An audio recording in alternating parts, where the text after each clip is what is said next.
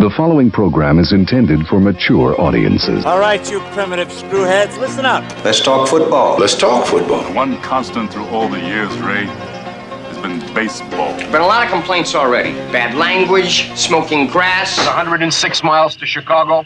We got a full tank of gas, half a pack of cigarettes. It's dark, and we're wearing sunglasses. Hit it.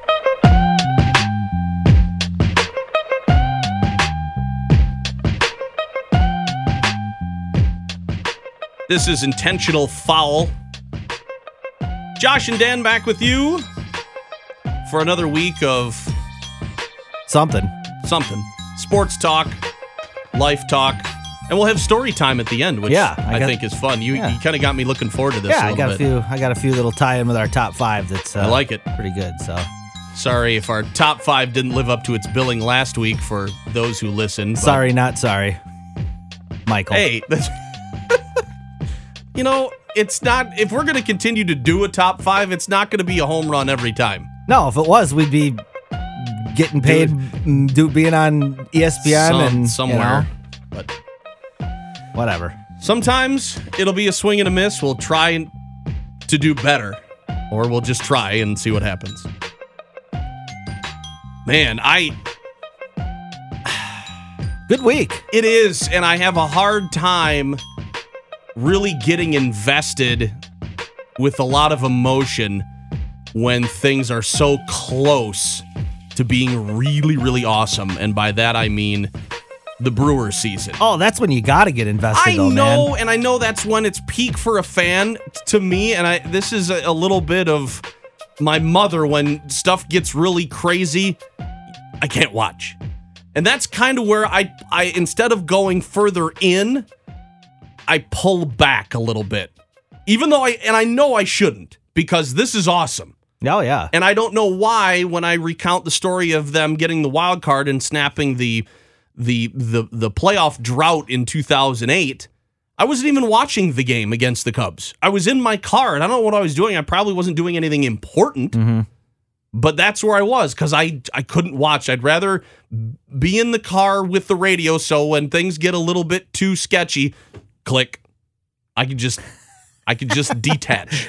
That, Oh, and, man. that's just the way, I, and I know that that's wrong because this is everything that is awesome about sports. What's going on right Oh, now yeah. with the division race? I mean, not me, man. Like these, you know, that the the Pirate series over the weekend, and then these these two these two games, uh, the last two nights against the Cardinals have just they've just been meat grinders, man. I mean, you know, they're up six nothing last night in the fourth inning, and you're like, all right. And then boom, Molina hits a three run dong, and it's like I'm walking around my house. you know, I got to go get a beer. I- uh, you know, I'm like, Jesus, there's still five more innings left, and then the Brewers score, and then it's seven to three, and then all of a sudden the bases are loaded with nobody out. And I'm like, Jesus.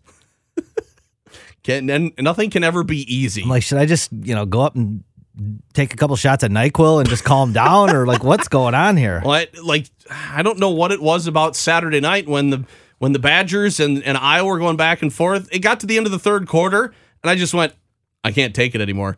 I went to bed at 10 o'clock. I, I can't do it. I woke up the next morning, and that probably like you, one of the first things you do is turn on your phone, check Twitter, check some of the sports sites, Right. see what you missed, Yep, yep. see what happened. And I was like, oh, okay, the Badgers won. That's good.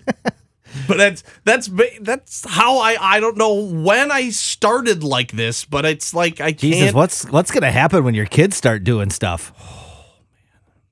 Oh, well, You gonna be curled up in a ball in the fetal position, just rocking back and forth like mankind, or what? I, I texted Collis. I said, "Get ready for a ride, man." Jeez. I mean, it's good. Don't get me wrong.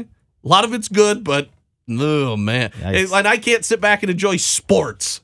Just can't do it for some reason. You just get too anxious and get too. Tight. Wait, what are you talking about? You were pacing around your house. Oh, but I'm watching. Yeah. You know, come on. I got. I gotta. Uh-huh. I, look, we're. I'm 37. You're 38. This, they've only made the playoffs four times in our life. This will be five. I mean, I'm, Right. I'm watching. Well, I'm watching every pitch. You hope. They're in.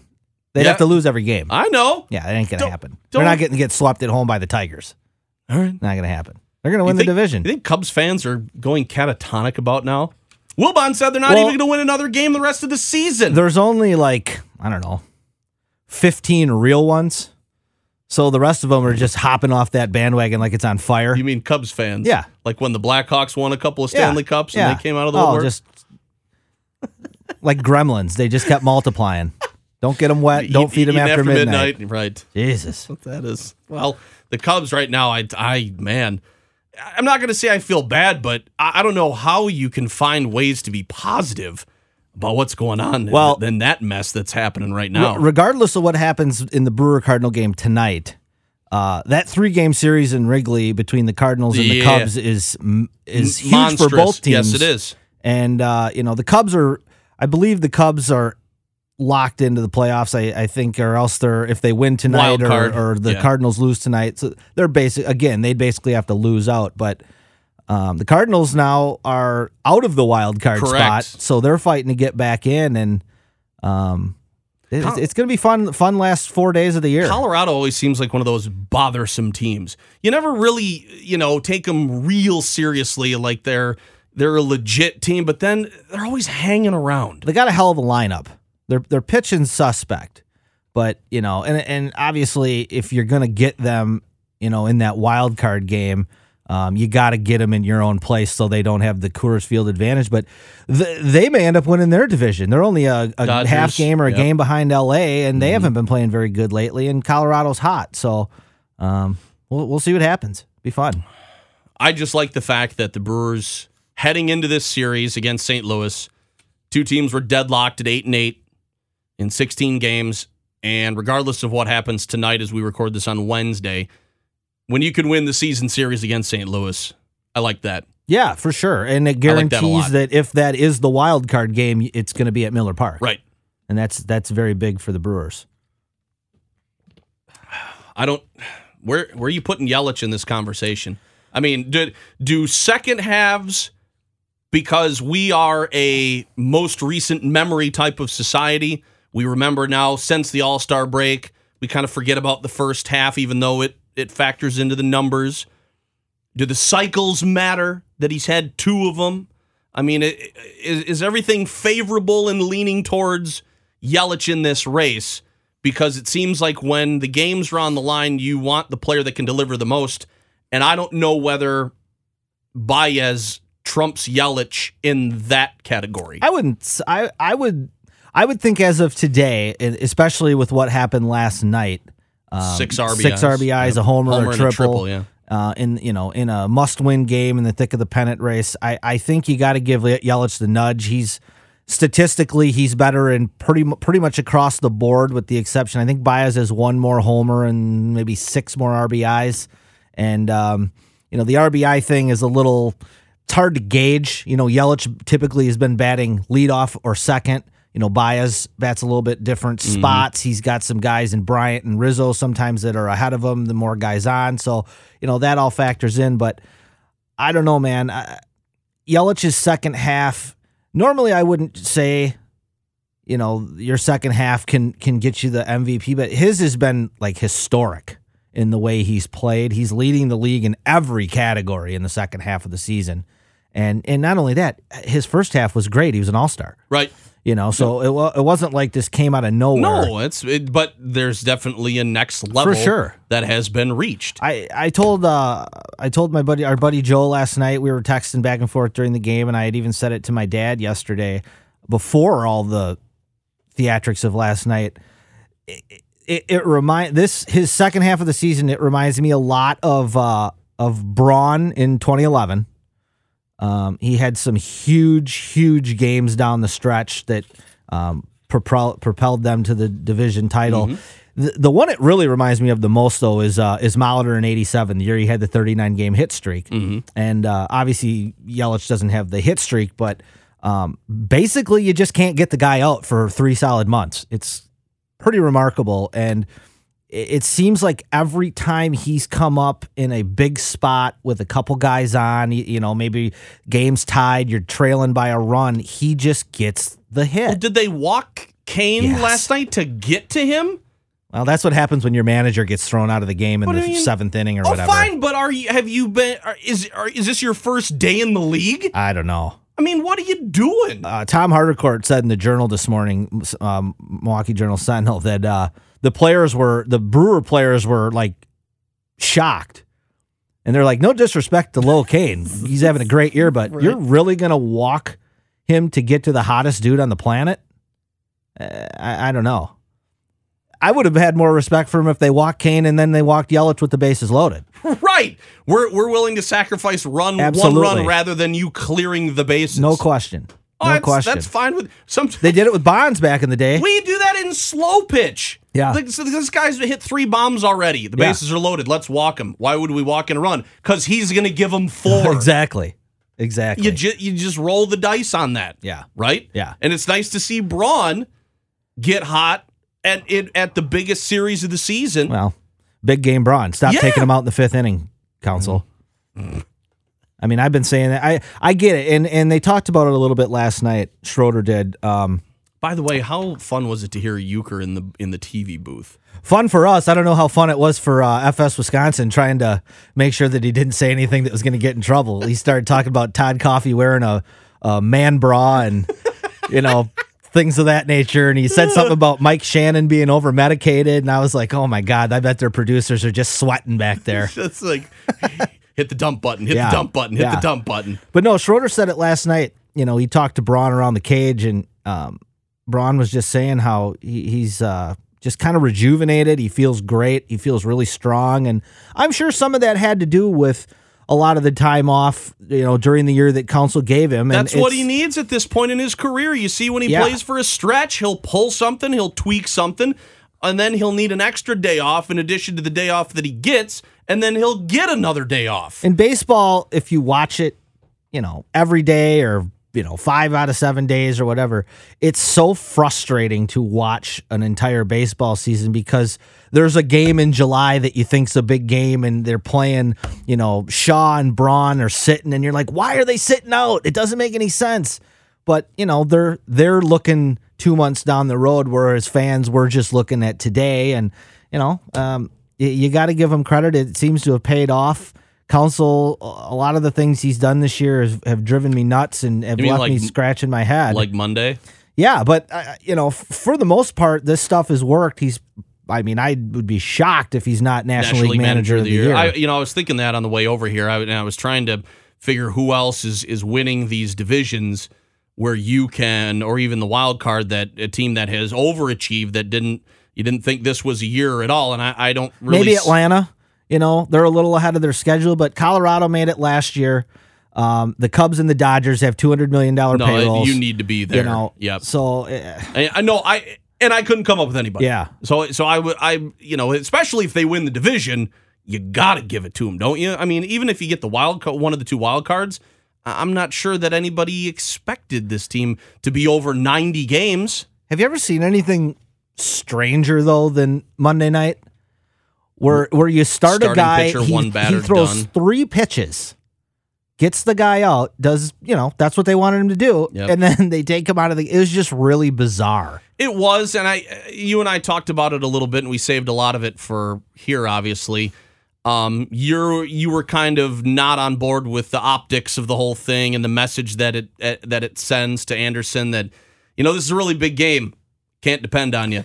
We're we're we're going against your your your statistics. You know, we're we're taking those in mind and going with with other. And it, I mean, I like the all hands on deck. It it was one of those to me where we got to start this series off with a win. We got to set the tone, and we're going to play matchups no matter what.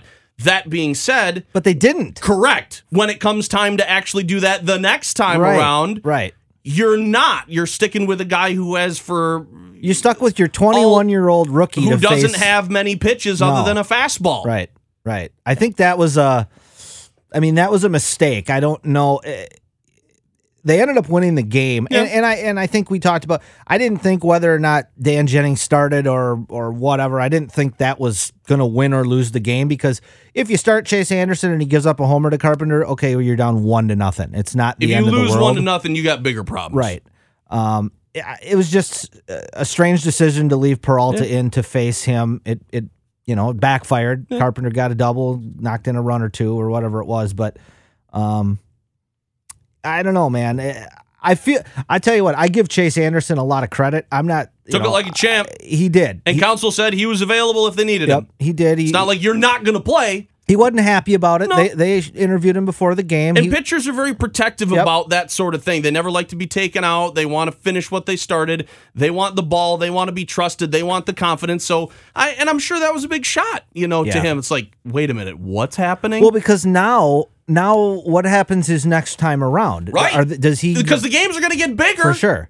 Are you going to pitch him against Detroit if the with the division on the line? What if? Yeah, right. What if? What if that's a must-win game are you going to pitch him to get into the NLDS? You're going to pitch him game three of the NLDS on the road at Wrigley? I mean, like, you know what I'm saying? Like, that's that's my only issue with it. And um, you know, we're not there. I, I don't know Chase Anderson personally, and and um, maybe him and Counsell have had that talk. Maybe they haven't. I don't know, but um, it's always it'll be interesting to see how that plays out down the road.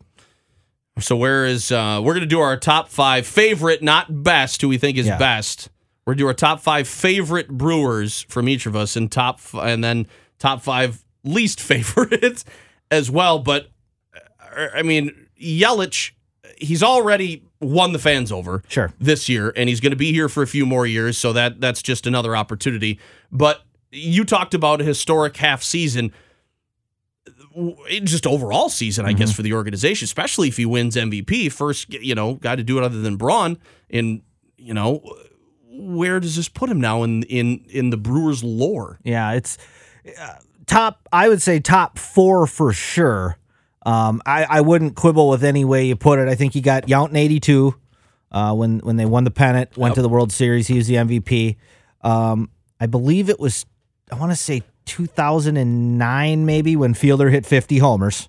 Okay, Um, and then of course Braun in 2011 with his MVP, and uh, I think Cooper had one of those years in the early 80s where he hit about 340 and um, you know was in the MVP conversation. put and him then- up there then. and then Yelich. So you know, um, it's right up there, man. It's it's it's been very impressive, and um, it, it might be one of those seasons where it might be the best season he ever has. Yeah, he and may, I, not not that he's going to regress to not being a good player. I think he's going to No. continue to be a good player, but to expect him to hit 330 against left-handed pitching for an entire season again, you know, And that's I- kinda- that's pretty unrealistic. And I, I'm always a look forward guy and a worry about this guy. And I hope that fans don't have expectations going forward that this is where the bar is set. right. You need to realize that people have season highs in a lot of different categories, and to have them pretty much in every statistical category at the same time during a year, you can expect that every year from here on out. It ju- that's just not the way it works. Right, and and I I fully expect him to be an all star for the next several years, and and he's going to have a year where he hits 19 homers and hits 280. We talked about that last week. It's but just you know that that's baseball. You know, go go look back at the greatest players of all time across the board, and they all had a year or two somewhere that you know wasn't great, right. but uh, hell of a player, hell of a season. So three more against the Tigers. It's back home where they wind up the season, and then we'll see where they're at. Yeah, But magic yeah. number was one heading into a Wednesday night, which is nice. Yeah, absolutely. You want to switch to football? Yeah, we got a few things we can run through here. I don't really want to. I do. Oh man, I know you do. You're just needling me. Well- needling me all day Sunday, on Monday. Well, I'll start with the Packer game. Uh. Ro- Rodgers is is is just a statue. I mean, he can't move. Can't help it. Can't move. That's- that's what. What that's did what I say is. last week? Yeah. Should have sat him. Well, Should have sat him. But they, there's no, the doctors don't agree. The Rodgers doesn't think so. That there, if there's no guarantee that you're going to be any better for your condition and you can't hurt it any worse, then I guess what's the point? well, but I If, if, if, he gives, if he gives you the best chance to win the game, why sit him? be, uh, my only reason would be because it's not going to get better if he keeps playing on it, and this Packer team, as it currently stands, is borderline playoff team. Right now, I'd probably agree with that. Yeah. But you, you- right now, you need to sit him for half the season in order. I would probably, and I'm not a doctor, obviously. I don't know that, and I don't know what the exact condition of anything is. But conventional wisdom to me would say you need to sit him for more than just one week to see any improvement. Maybe. Like, like that bye week probably is not going to make a monumental amount of difference if he's in the same condition then that he is now. Like, to me, you need three, four weeks off before you kind of let him come even close to a semblance of what he started the season as. Yeah, and you know, I mean, So obviously one week. uh, what's going to happen? we're playing armchair doctor here, Right. and there's not a chance in hell that they're telling you the whole truth Of about his injury. not. Nobody knows anything It- except that's well, inside that building. And I mean, in football, they act like they're keeping, you know, they're hiding the nuclear s- secrets the from codes. you. You know, I mean, God forbid that anybody said what was wrong with a football the player, but codes. Um, but you know what? He did. He did good stuff in the pocket against the Vikings. There was no reason to think that he couldn't do it against the Redskins. They just got after him and they hit him. And you think coming in after a couple of weeks, okay, a number three defense. That's a very small sample size, but they did good things. And injuries are now, you went from zero to completely screwed on the injury front in a manner of one game. That's it. Bulaga practiced on Wednesday or today on Wednesday. Um, Davon House got put on IR. They brought in a guy who failed his physical at corner. He's probably not the answer. Your cornerback's dinged up. They're going to start another guy at guard. McCray's out. Bell's going to start. Uh, Jimmy Graham was out with a knee injury. So uh, the, all this stuff just all of a sudden happened. And this was the healthiest team that the team has been in recent years coming out of training camp. And you're feeling good after a couple weeks. One week Rodgers goes down, but you're like, okay, the rest of the team's all right. Now it's like, who's not hurt? is it just me or why does it seem like every year that this I I hear this The injury from thing. Packer, and I'm not saying that it's not a legitimate thing to say. They're always hurt. They are. Like There. maybe get a new training staff. I was kind of thinking I that mean, over the last couple Clay of Matthews seasons. is going to pull his hamstring Yes. at some Yes, point this is. season and miss two to three games. It's- it's inevitable. Yes, it is. Bulaga, we You- we talked about it for a you season. and I had a side bet. I said he would not make it to week six without missing a game, and we're in week. He's got to go out of a game and then miss the other Yes, game. and So I mean that's that- certainly on the table. Yes, it is. Um, you know, you Davon House goes on IR, which isn't a very big loss because he's really. awful, but he's still a starting defensive back for you.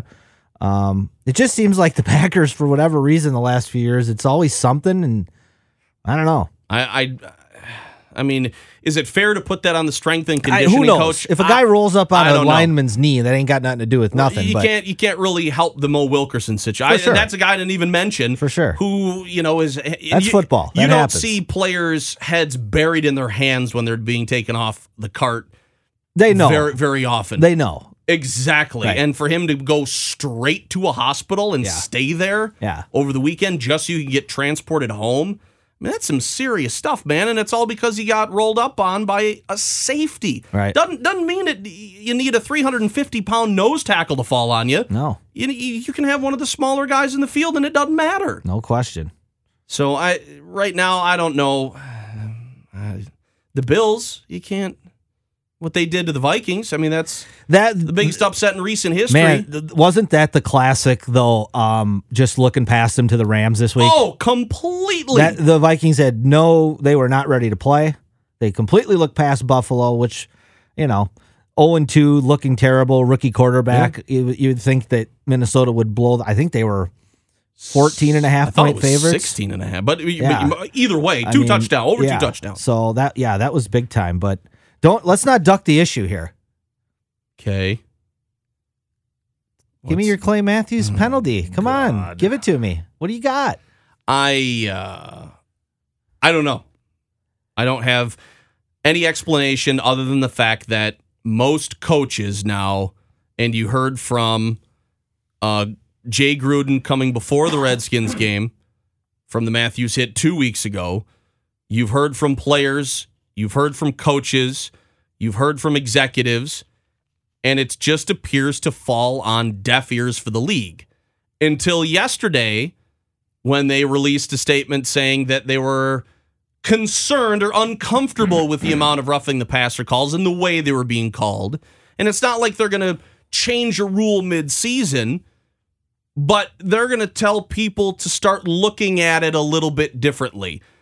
Like again, you're looking for an explanation of how exactly from anybody. I don't care if it's anybody in the league. Don't tell me what you can't do, tell me what I'm supposed to do. And none of that is happening. It's mm-hmm. just, you can't do that. Mm-hmm. Okay, then, give me another reasonable explanation. Watch the film with me. Show me how I'm supposed to come off a block at full speed and full acceleration and not have happen what happened. No, I agree, and I I, I, just don't understand that. this this last one this week against Washington was much more of a of a horrible call than even the Viking one. you think so? Yeah, yeah. I thought this one. I thought Clay Matthews on this one. He was almost. You you could see it in the slow motion replay. He was almost bringing his hands off of Alex Smith, like back, like I'm not doing anything 'Cause he- before they had both even hit the ground. Because he knew he was going to fall on him hard. Yes, he knew. Um, and everything you said is 100% true from the on field perspective. And this is what you and I were texting a little bit about during the game. And there, there's two reasons why all this stuff is going on in the NFL, Okay. in my opinion. There's two reasons. Number one, obviously, we all know they want to protect the quarterback. League wants to protect the most valuable players that get people to watch, and that's the quarterback. They're the most valuable player. They're the highest Paid paid, player, player. yes. And let's be honest, as a Packer fan last year, sucked not having Aaron Rodgers, didn't it? It was awful. If you're a Colt fan, it sucked last year not having Andrew Luck. Yes, it did. You have these fan bases and these teams, especially good teams that are contenders. When their quarterbacks go down, their stars like that. It it not only hurts that particular franchise, it hurts the league as a whole. And don't ever forget that the NFL is in existence to make money. It's a business. Period. I get it. The other thing is, this is what happens when your alumni sue the league. And all the old timers, and I'm not criticizing them for do it, rightfully so, because their health care was was garbage. And they all had these late in life problems with concussions and and and other injuries that weren't being taken care of, and they went after the NFL. Well, because they're a business, if the, the NFL people are like, well, look, we, we don't want to continue to get sued Right. by all these um, generations that are coming after these guys, we, we have to change we'll- the way Do what we can to cut that off. for sure. So the people, the the players that are getting upset about all these new, for, forget the Clay Matthews thing where that's just a bad call. I'm talking about the rule in general. Same Right. thing with the the helmet rule in the, the- the- preseason. which, by the way, have you heard No. an- anything of in Nothing. the first three weeks? Nothing. Okay. But the players that don't like these new rules, they need to talk to their union head. And they need to say, look, we we still want to play football. And they're going to have to give some kind of guarantee to the league that like, you know, we're not going to come after you later on, but at the same time, they're not going to do that. They're they're if if they're going to have these late in life injuries not be taken care of by the NFL, they're going to go after them again. So I see it from both sides of uh, of the coin here, but you know, sometimes with stuff like this, you got to take the on-field stuff away and you got to look at it from the business perspective, and that's really what this boils down to: is the NFL is covering their own butt. I understand that, but but also at the same time, and I'll I'll go back to the on-field stuff. You need to give me something of a mounted defense by the league, of a you've told me what not to do. You need to tell me what we can do, and it needs to make some sense. And so far, the league has been mum. There, there's been nothing. Nobody is saying any, and you know, Mike McCarthy has said that Mark Murphy has been in touch. And uh, let me ask you this as a Bear fan, because because this came up from from another Bear fan, and I know there's nothing you like better than hating on the Packers. Around the league, and because I don't get out of Southern Wisconsin and talk to NFL fans from other regions, does Clay Matthews have a reputation as a dirty player? No, I didn't think so either, but I didn't know. no, I think I thought I heard he'd only had four for four personal fouls in his career, Yes. and he's got three In- already this year. In 10 years coming into Yeah. this year, he So no, I, I four. No, I would not say that at all. No. Okay. I just wanted to make sure that you get the argument that the refs are now watching him. He has a and they're- and reputation of, for him. He has a reputation of being a pretty boy idiot, but not for being dirty. Okay. You know, I just wanted to get make a, get a haircut, man. You're you're like 34 years old. Well, did you say that's You know, Troy Polamalu? He worked that into a head and shoulders, you know, a little testimonial type deal. yeah, great. Clay Matthews ain't getting no commercials. Those days are over. He's right. The only commercials he gets is when he's riding Rodgers' coattails in a State Farm ad. That's it, and it ain't got nothing to do with his hair. Grow up, man. It's like when you get an earring in college. You know, you probably shouldn't be wearing that earring in your mid 30s. Just saying. Just saying. All right. You want to talk about your Bears? Yeah, there's hey, not much to say. well, I mean, that hey, was, they're leading the they're leading the division. Come was on now. awful game. Well, Um, you know, they their their defense is is dominant. It's it's in the mold. It's not 85 Bears dominant. It's more Urlacher Briggs era. You know, forcing turnovers, turning those turnovers into some points, um, getting after the quarterback. Um, pretty impressive. Trubisky is going to give me a, a stroke or a heart attack at some point in the I next in the next said- ten years. I think you said that last yeah, week. Yeah, it's I, I'm I, it's week three and I'm already talked out on him. Can they know? win the division? I think so because I, I think the Packers are extremely banged up, and I think the Vikings are going to be Jekyll and Hyde all year. I think Kirk Cousins is going to have games where he throws for 400 yards. I think he's going to have games where he has three picks. Um, you know, I don't think I think that's a good division. Even Detroit's not bad, but I don't think any of those teams are are really really good teams. Can the offense support the defense enough to give them enough wins? I mean, they're not going to blow anybody out. no Uh, who do they got this week? Arizona Tampa? or Tampa? Tampa, Okay. yeah. Um, Who's going to start I- there? You know, the Bears. I mean, what do you think? You got to get to 20 points? Kind of, I would say. And do all 20 have to come from your offense? Absolutely not. You know, I mean, that's the thing. Can if if if the Bears can They- get a pick six or and, and uh, hold and hold the turnover margin. you know a fumble recovery or something, I mean, you know, run the ball, continue to dominate the clock. You know, keep your defense fresh. They got a chance to win nine, ten games maybe, but you know, I it, it reminds me of remember in two thousand one. Um, the Bears went thirteen and 3 Mhm. and they hadn't been good for like a decade, and then they just went thirteen and three, and then the next the next five years they were terrible again. It kind of feels like one of those years, or like Oh, it, no. it could happen. Where like, oh yeah, the Bears are good, they're up and coming, and then it's like, yeah, they're really they got that talent, but a flash of the pan yeah, year. yeah, yeah. So that's All right. I see that possible, but well, you know, we'll see. We'll see what happens. It's, Got the Dolphins still unbeaten. Kansas City, Mahomes is is off to the best start ever Mm-hmm. through three games. The Rams are good. Rams are the best team in football. Man, Rams are the best team in football. this is a slippery slope. Which is up on- crazy on to think. Thursday already for the Vikings. Remember two years ago when Jeff Fisher was their coach and he wouldn't play golf and Yes. it was just like a clown show out there and now He had a pretty good defense, a decent front seven, but that was about it. yeah, and two years later they're they're blowing everybody out and funny how quick that changed. hmm Uh, you don't. You, Cincinnati's another one of those teams where okay, pretty good start, but you never know whether you can keep that going or they're just gonna go into a downward spiral that they can't pull out of. Well, they've proven they can make the playoffs. They just can't Yeah. win a playoff game. That's for sure. You know, and, and the Chiefs are kind of the same way. They haven't won a playoff game since Joe Montana was their quarterback in 1993, I Well, think. that's you got to play a. and they've had good teams in that Yeah, span. know. I- they just have never been able to win a playoff game. Saints bounce back after that Week One surprising loss. Yeah, but uh, was to it that Tampa. surprising now? I mean, uh, Tampa's not bad. Well, the, is is the Fitz magic thing still? Well, I don't know. I mean, they I mean, you scored a lot of points. You've now given an argument to the rest of the team to start Jameis Winston. You've at least made it a discussion instead of no question about it. You're going with Fitzpatrick. Yeah. I mean, granted, the guy I think he threw for over 400 yards, Yeah. but he had three touchdowns and three picks, and one of them went went the other way Right. for six. So you've at least got me entertaining the thought. Well. Maybe this has been a good start, and teams are just figuring this guy out. And I did hear an interesting stat today that uh, the last 12 games Tampa's played, six have been started by Fitzpatrick and six have been started by Winston. Okay, Fitzpatrick's four and two, and Winston's one and five. really? Yeah, that's interesting. Now Fitzpatrick, you know, I mean, the guy's been on seven teams, teams, and yes. you know, he's not a guy. He's that's not a future of a no, franchise. No.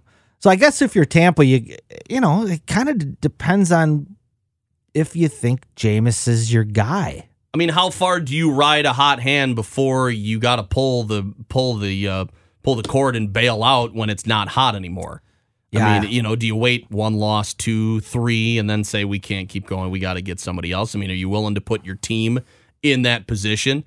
I don't know that the guy's going to lead you to the playoffs necessarily. I don't know that he's going to be an MVP candidate, but right now he's got you off to a, a pretty good start, and you got fans talking and pretty confident. Well, the problem for for Tampa is they're in the best division in football.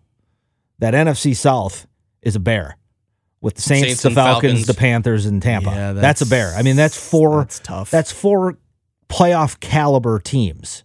So uh, you know, can Fitzpatrick win you four games in that division? I'm not sure. I'm not sure, but I'm not sure Winston can either. Right. Because I think before the season, everybody would have looked at Tampa and went last. Right. Oh yeah, out of You those. Uh huh. So I don't know. We'll we'll see what happens. Okay. But there are some horrible teams in the NFL right Well, now. the only one that I can think of top of mind, and I didn't get a chance to watch much football, just looking at the box scores and seeing some highlights, the Arizona Cardinals Oh, are probably. eh, Before the Buffalo fiasco with Minnesota, I would have said the Bills and the Cardinals would have been tied for worst. Yeah. Cardinals have that award yeah. now as as the worst. there well if anybody wants to talk about Colin Kaepernick in a collusion case just all they need to do is send the judge uh, game tape of Sam Bradford and that will tell you that they're doing something Sam Bradford is so bad I don't understand how that guy keeps starting Still games in the job. NFL. He was he's so bad. They benched him with 5 minutes to go and brought in Rosen the rookie. Mm-hmm. Down 2 and said, "Here you go, kid Win us the game. win the game because we don't think this clown can do it. I like that you you take him out in crunch time. we, we we need our starting quarterback that we signed. We can't give it to the rookie. I was never ha- actually I was not that happy when the when that happened as a Bear fan. I'm like, no man, leave him in. Turned the ball over like four times this half. Right. I don't know what's happening in Dallas. They're Yeesh. not. That's not good. Jon Gruden is not off to a fantastic start. Um, oh boy, getting them pass rushers, man. You really it's hard to get one of those, uh, sir. Uh, didn't you- didn't didn't you just have one of those? What are you walking into there? I mean, you're setting yourself up for that. You don't work for ESPN anymore, John. You're actually a coach. And the Texans, everybody I think would have picked to have been a, a really good team. Mm-hmm. They're not off to a good start. And then I think a really surprising thing. Now I was talking to a to a couple of guys. Uh, they were of an older generation, but one has seen a lot of football, and he's he's put some money down, and he likes to likes to play the lines and stuff. He made a prediction before the year that the Patriots are not going back to another Super Bowl. They're not even going to get there. And hearing that on Saturday and then watching Sunday night, it's like, man, is this guy onto something? Right. Because in Detroit, they look not good. No. It's, it's not that Detroit looked awesome. I mean, they were, you know, they were the Lions, but the Patriots are. I don't know whether they're a shell of the, of the former teams. They or don't have a what's deep, going on. They don't have a deep threat. Well, They traded Cooks um because they didn't want to in typical New England style. They don't want to pay him, so they traded him for what ended up being Sony Michel. He's been a disappointment, and uh they don't have a deep threat. Gronk is getting double and triple teamed, Mhm. and Edelman hasn't played yet. So I'm not gonna write him off until Edelman comes back and I see how that works, and and they're gonna try to integrate Josh Gordon into the Cooks role as that deep threat. Um, don't know if it's going to be able to work. Don't know if he's going to be able to to keep himself on the straight and narrow. But they got they had to try something, and they got him on the cheap. Does any of that outside noise about Gronkowski said he would have rather retired, but rather than, and I like that Detroit was a tr- possible trade destination, um, and he would have rather retired. And then Brady said he wanted, you know, th- a bad marriage to Belichick and that kind of thing. In the as far as the book coming out, is any of that? I don't buy it? that. That's kind I don't buy that. I'm The- not really into that either. These this is a different generation of guys now than than it was 20 years ago, and you know these guys all grow up in the Instagram, Twitter Right. world, and I where there's just a lot of stuff floating Yeah. around that doesn't have any I credibility don't really think whatsoever. there's okay. there's a lot to to do there. So Well, the the week is.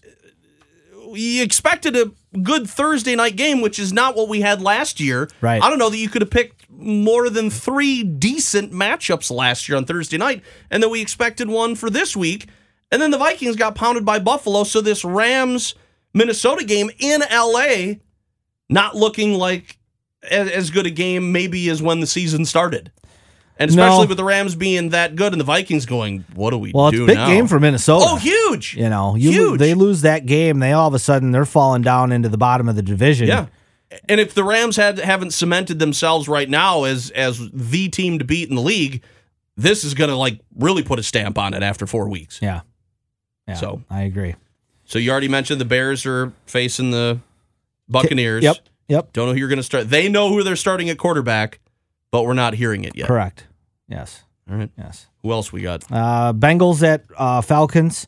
Okay. Um, big game for Atlanta. You know they cannot afford to go one and three in that division and uh, lose another game at home. Um, you got the Bills at the Packers. Kind of touched on that one a little bit. I mean, that's you know a what game the line is on that? Yet? I haven't seen. No, but um, that's a game Packers need and should win. Okay. Um, Dolphins at Patriots. Um, you know this. You know, Dolphins win this game. This is a good, you know, statement game for Miami. If Miami wins this game, they're three up on the Patriots in the division, where which I don't think has happened since like 2002. John Barry will be happy. So yeah, I don't know how he's at it. That's a nine and a half point spread for the Bills and the Packers. oh boy, that's, a lot. That's a little steep for That's a lot. especially coming off their respective games. Right, right. So Um, Patriots are seven point favorite. Uh, okay. I mean, it's in Foxborough. Yeah, Okay. yeah. All right. Um, good Sunday night game. Uh, smash mouth, old school, Baltimore, Pittsburgh.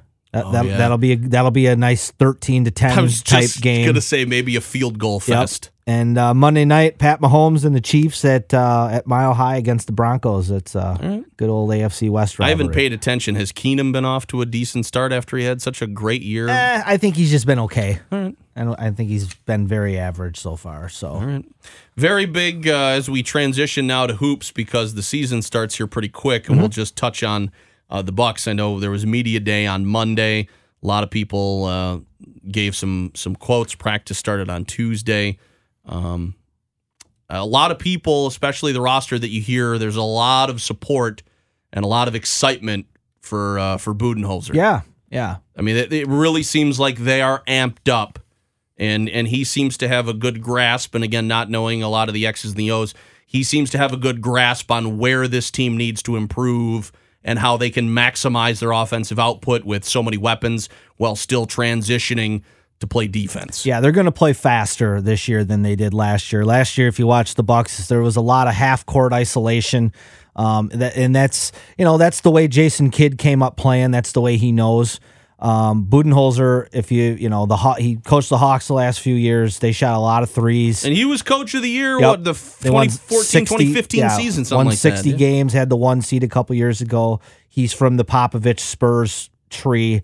Um, you know, so a lot of a lot of ball movement, um, getting up and down, playing good defense. So should be a fun team to watch this year. What are the additions going to look like? And I, where, what roles are the? I mean, because I, you and I had texted when they signed Brooke Lopez, when they signed Ilyasova, he's coming back. I mean, are, are these guys that are, are getting paid a, a decent amount of money?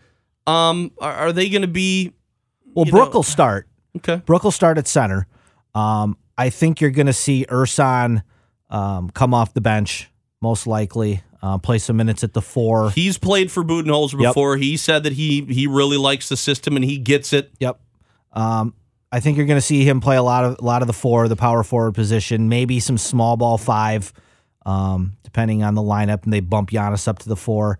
Uh, they, even Thon uh, yesterday was talking about with with Lopez on the team. Now he might even get to slide out and play his natural position, which is the four. Um, the last couple years when Thon has had to guard other centers, he just gets pushed around. He, he just he gets eaten alive, And it's really not fair to the kid to ask him to guard. You know, Brooke Lopez, he talked about it yesterday. He's like, Brooke Lopez, when I guarded him, he's like four inches taller than me and he's 65 pounds heavier than me. Like, that's hard. That's tough to guard. Are we putting any weight on this kid? I mean, is it is he just got an just- insanely high metabolism, Yeah, or what are we know. doing? He's trying. Some people are just, you know, some people are just built that way. Would be nice to they've be been that. trying to put weight on John Henson for seven years, and that hasn't worked well. So, um, we'll see. But uh, pretty cool interview Giannis did this week with uh, Jim Paschke. Um, it's on the Bucks app. I believe it's on Bucks.com. If you want to check it out, it was a four-parter, about five minutes apiece. Um, the kid's really grown up. You know, it's kind of the one thing that's cool about the NBA is, you know, you see a guy like him come in at 18 and he's really is, you're, you really are a kid, you know, and he, you know, he's about to be 24 and he even said, like, I'm still a kid. but you know, he's he's really matured, and, and you can tell he's really grown into a leadership role. Um, that is his team, and he knows it. And uh, you know, he talked about going out west this summer, working out with Kobe. Uh, Kobe is a guy he really looked up to, and um, you know, he, he told a pretty cool story about uh, they were supposed to meet at the gym, you know, at six or I don't know nine o'clock in the morning, and he he said he got there three hours early because he wanted to beat Kobe there. Because Kobe Kobe's a notorious gym Rat. you know be the first guy there, and he said he was giving Kobe the business a little bit about beating him to the gym, and uh, I don't think Kobe liked that too much, but um, pretty pretty fun stuff, and uh, looking forward to the season. One one interesting thing. Um, NBA made one rule change this year that's that's going to be interesting to see how it plays out. Um, on on uh, on an offensive possession, typically when uh, if an offense shoots, misses, and gets the offensive rebound, the shot clock resets to 24. Okay. they're changing it this year. You get less? It's only going to reset to 14. So it's going to be interesting to see how this plays out, especially in end of game situations. Right. But one thing that also is, you know, some of these teams like a Golden State or a Houston, what if they shoot with 20 seconds left on the shot clock and get, get the rebound so they could have less time? Right. So then it's actually 18 Yeah. by the time they pull down the rebound, but then you automatically lose four right, seconds. Right, right. So that's going to be How is that- interesting. I don't know. I don't know how that's going to play out. Um, I they I believe they tried it last year in the G League, Okay. so they there there is some trial with it. Um, I don't know. It- it's just like everything else, man. More offense, more offense, more offense. That's that's what they're going for. So Not an exciting week for uh, for the Badgers. They have the week off, well needed after the bounce back victory um, over Iowa. And uh, next up is Nebraska, which I pounded. man, they didn't even bother showing up at the big house. No. Scott Frost goes from national champion at, at yeah. Central Florida to to his, his his alma mater, and I think it's safe to say that Nebraska has hit rock bottom, and there's only one direction to go. And and if that's the case, and that's the coach that they wanted to to lift the program up, you got it, but you can't go. There's nowhere else to go right now. No. You can't really sink any lower. No, and it's got to be tough for a school like that. You're kind of, you know, you don't, you're not really a draw as a college, you know, and your, you know, your your history of success was was, in my opinion, gimmicky with the wishbone Yep. and the I option remember and when all the fans of the team was really excited. We're going to come to the Big Ten. We're going to beat the crap out of everybody. Yeah, no, How's that worked? not worked well. So I don't know. Give him a couple years, Oh, we'll I- see. I'm but just- yeah, you know, it's kind of like but- uh, the the guy up at Minnesota. You know, he came. Fleck, he had a nice couple years in, over in what Yep. Central Michigan was it, or something like Uh, that. yeah. Or, or was it Western? I thought Western, it was Western Michigan, yeah. So you know, give these guys a couple years to, to get some of their own recruits in. And uh, got a late game again. That's three night games already for the Badgers in five games, which that's Well- a lot. When n- night games used to be like, oh wow, we get to play under the light. That's great. Now Wisconsin, you know, top tier program. Like I, I would have thought, and we had a discussion about that on Twitter this week with with Bear and and Joe, and I said, you know, the game time wasn't announced until Monday. That's generally when it is, about just a little less than two weeks out. And I'm just trying to figure when when are they going to play this thing? Yeah. And one Joe said 11 a.m. Nebraska's terrible. Bear was 2:30. You know that's usually your regional ABC game, and then it comes out with a night game, and I'm like, really? Okay. well, it'll it'll give the students a uh, Some more all- time? all, all day to get greased up. So all right. Let's move to our to our top five. This was uh, this was one that that you had mentioned. yeah, yeah. With a- the end of the season, I thought this would be a good one to Yep. do. Our top five favorite brewers and least favorite brewers of all time, and I will say that most of my least favorite has not has somewhat to do with attitude and somewhat to do with the fact that they made a ton of money and did not I know one guy who's on this list for you for sure. probably Yeah, yeah. probably. You want to run through your top your, yeah, your top yeah. five I'll to give you my start top with? five. Right. Um, I'll start. Well, I'll just start at number one. Uh, easy for No, me. you should go. You want me to go five? Yeah, five. All right. Um, number five. Uh, I'll go Prince. Okay. Pr- Prince Fielder. Um, always liked him. Yeah. Good, good. You know, good guy. Uh, w- didn't break my heart when he left. I kind of understood.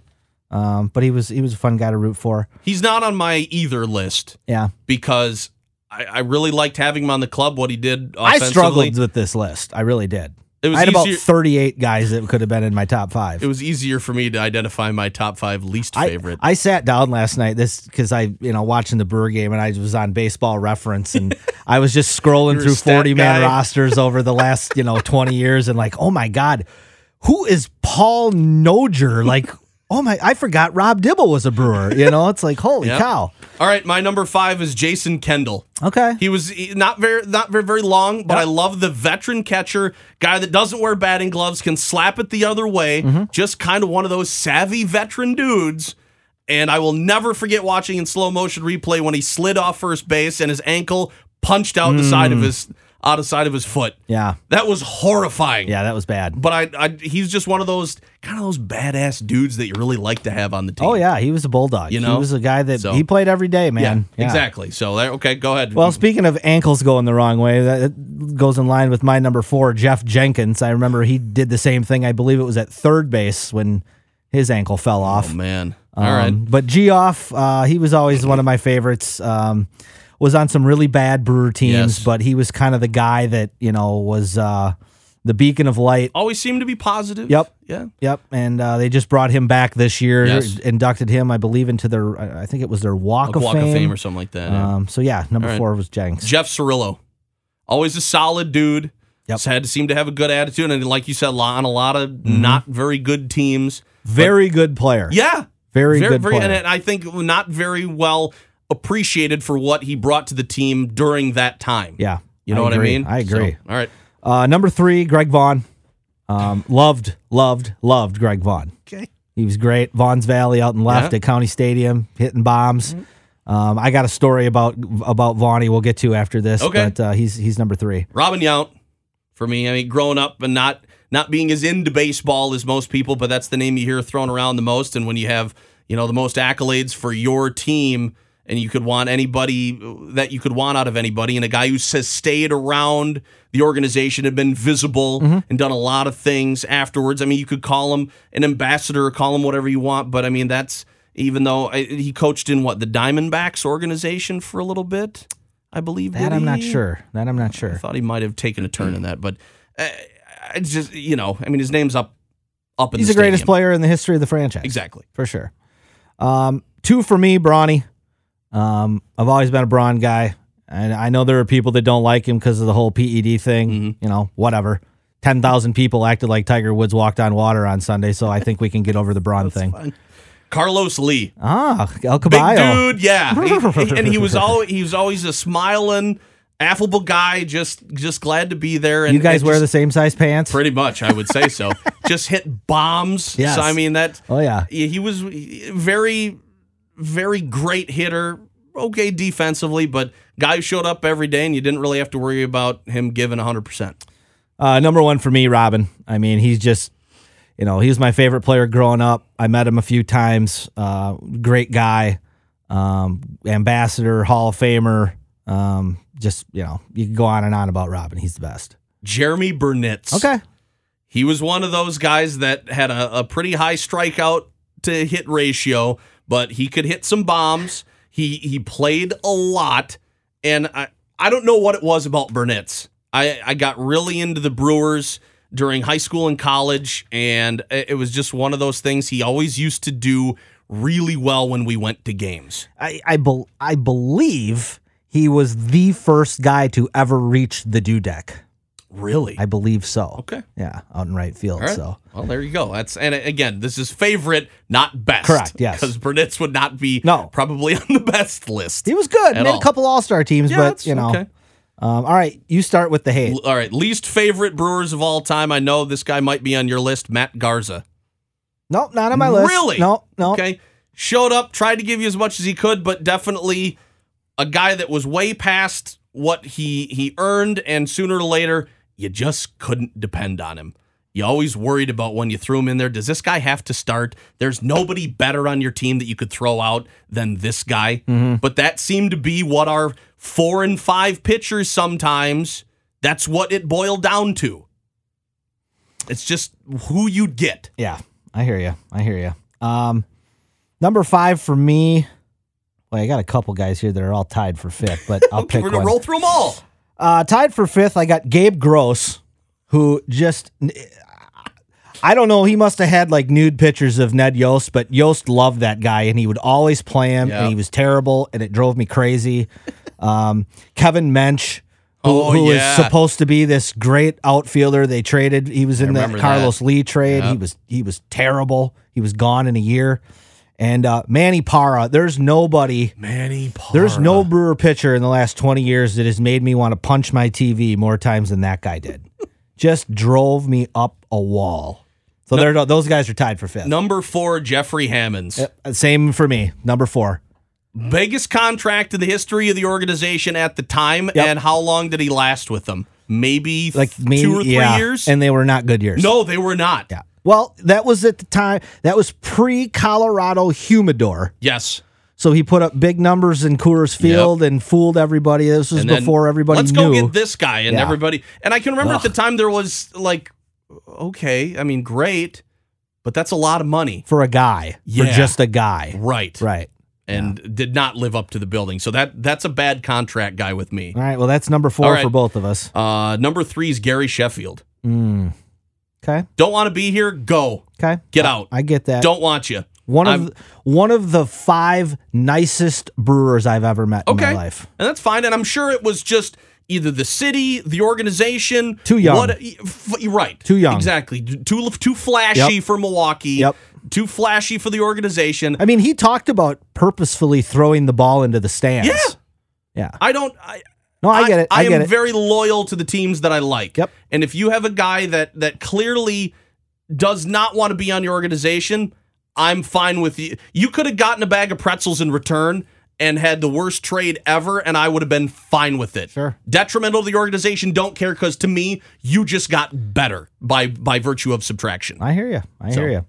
Uh, number three for me, BJ Surhoff. There you go. Um, he was a jerk. Uh, the one time I, I met him, he was he was a, a royal jerk. Um, he was the number one draft pick of the Brewers, number one overall draft pick, ahead of Will Clark and Barry Bonds. oh man. And not only that, but when he left Milwaukee, he ended up going to Baltimore and playing in a couple playoff series and making a couple All Star teams. And so for that, you get a big. uh, number two is Jeff Suppan. Okay, I I knew he was going to be on your list. Yeah. I, I don't really need to explain that anymore. No, you have to because I don't agree with this. Don't you? I don't. I don't agree with it because him even being on the list? yes, Okay. I can't get mad at him. I can't get mad at Suppan because Mark Ignacio offered to pay him a bunch of money. That's not even it. You do that and you're a major league baseball player and your job is to get guys out and he couldn't do it. Yeah, well, they gave You're- him they gave him a four year deal. His first two years weren't bad. The second two years were a You're disaster. right. I- Yes. The, it, he fell off and he fell off fast. He when he he was done. yes. He was done, and, they that- kept trotting him and- out because they, were kept paying trying, him. Yeah, And, and to me, they, this is this is emblematic of a lot of organizations where you don't know when to cut the cord. Sometimes you need to cut your losses. Say the money's not worth it, and I get it at small market. Every dollar needs to count a little bit better than it does in in, in other organizations. But sooner or later, you just got to say we can't have this anymore. Yeah. And Suppan's last couple of years, like you said, were abysmal. Yep. So All right. Uh, number two for me, Rick Manning. September 1987, okay. Brewers Indians, 10th inning. Paul Molitor on deck. Rick Manning hits a walk off. 39 game hit streak is over. That's right. Rick Manning will forever That's right. be on my shit list. Do you think people bring that up? No. Well, I, to him, sure. That's yes, what I mean. Yes. Oh, yeah. Brewer fans, for sure. He doesn't care. No. Well, I mean, what's he, what's he going to do? Not get a hit? Well, I should really keep But I hate him for it. Molitor in mind Yeah. when I have this next at bat. Yeah. But I hate him for it. Number one, my least favorite brewer of all time, Hmm? Yuniesky Betancourt. Really? He was god awful. All right. All of a sudden, it'd be a flash and he hit a grand slam, and Right. be like, "Where's this at?" Yuni B. He, I, I, I struggled with this or either same position, Jose Hernandez. The, the Mr. Strikeout? the king of strikeouts, Yeah, who yeah. set the record with over I don't even times. know how many it was. He'd one up himself constantly. Yeah. but he'd be another guy where you then he'd hit in the span of six days, he'd hit five homers. Mm-hmm.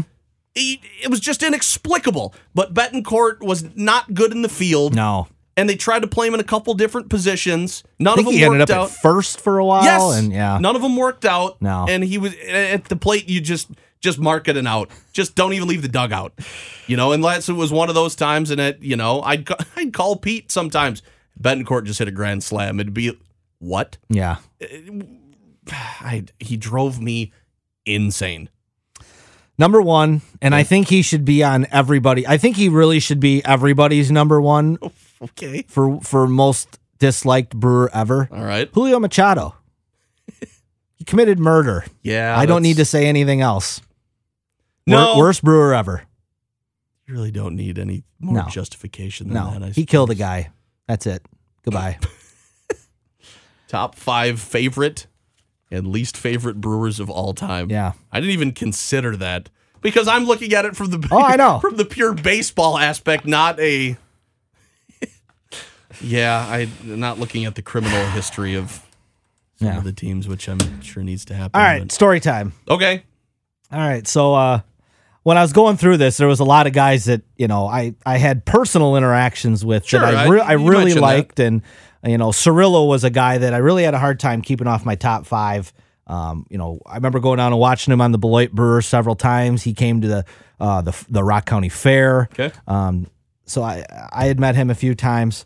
Um, 1992, um, Joe Robinson, Ross Clowder, and myself, uh, Joe's dad, Doc Robinson, and my dad, uh, we went to spring training down in Arizona, and uh, we stayed at the same hotel as the Brewers did, Cool. which was we we did it on purpose. You know, we wanted to stay there. Sure. Um, but by doing so, we we got to uh, to meet a lot of the guys, Uh-huh. and um, r- directly above us was Greg Vaughn's room.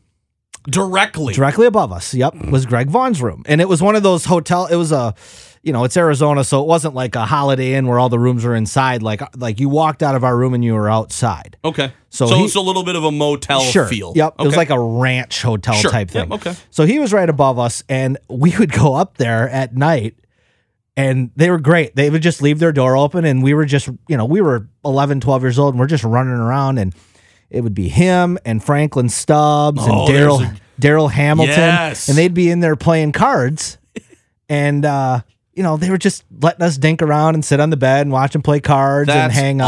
and they were just so great to us. So the last day we're there, um, they, they were running some promotion at the ballpark. Like if you bought a program and there was like a marker in it, you won something.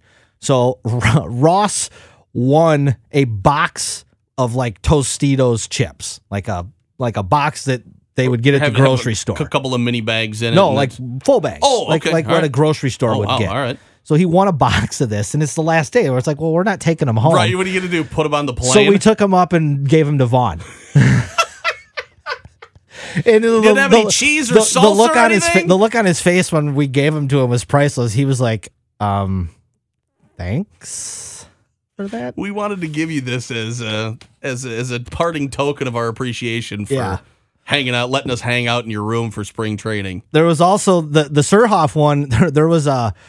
Uh, Joe and I were out after you know all the all the main players you know in the spring training game after like the fourth inning they just leave Right. they, right. they no, go no, they don't even stay. They don't shower and Right. watch or stay in the clubhouse. They're out of there. So we're outside kind of by the parking lot and uh, there was like a player's parking lot and there was just like a, you know, like a chain link fence that would be in like somebody's backyard, just waist high or whatever. And we saw Surhoff and he was in the players only area.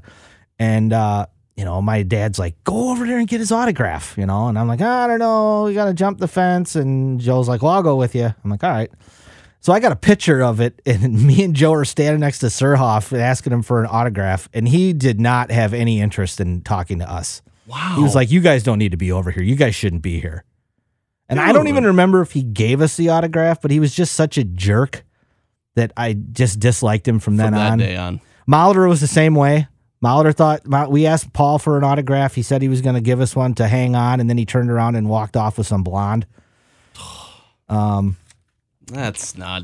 this the the best one though for me was Dante Bichette. Oh, there's Okay. a good name. So game's over. It's raining. It's pouring, and we're hanging out after the game. And uh, Bichette walks out, And I ask him for his autograph, and he's like, absolutely. He goes, but he goes, what do you want me to sign? And I think I had a baseball with a bunch of other autographs on it. He's like, well, I don't want to sign it out in the rain and get it all wet. He's like, come with me. I'm like, okay. So we walk over to his car, and he's got like a Ferrari, right? Something like that, Porsche, Ferrari, Nice, whatever. yep. So he's like, "Get- get in my car, and I'm looking around like I'm not supposed to get, but I'm like, what's what, what's he gonna do? It's Dante You're, Bichette. you're technically a stranger, Right. but okay. So I hop in his car, and he's got like, I mean, just a dime of all dimes sitting shotgun. This beautiful woman sitting shotgun. So I climb in the back seat, and like he signs the ball, and he's asking me where I'm from, and it was like just the nicest dude ever. And uh, I remember when he ended up going over to off to Colorado, and uh, and had some really nice years that I always cheered for him, and and uh, the great guy, and and and, And like he- I and and like I said, taste. oh, great taste, and and like I said, Sheffield. I remember on pitcher day one year, he was super nice to me. Um, Charlie O'Brien, backup catcher, uh, back in the '90s, gave me his bat.